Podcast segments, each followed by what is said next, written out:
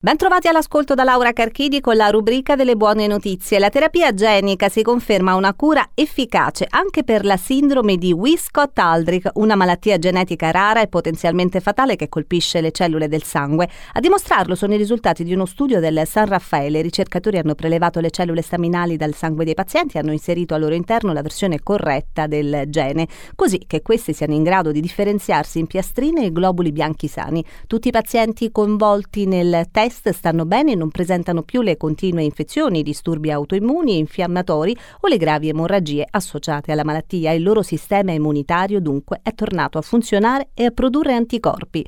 Una minuscola spugna che assorbe dal sangue i residui della chemioterapia è la soluzione sperimentata dai ricercatori dell'Università della California di Berkeley per rendere meno tossico per il corpo la terapia contro i tumori. La spugna viene posta dentro una vena dove rimuove dal flusso sanguigno l'eccesso di farmaci chemioterapici una volta che hanno attaccato il tumore. Viene stampata in 3D e quindi può essere adattata al paziente ed è ricoperta da uno strato speciale che assorbe il farmaco ma lascia fluire il sangue senza problemi. La speranza è che possa evitare alcuni effetti collaterali della chemio come la nausea e la perdita di capelli.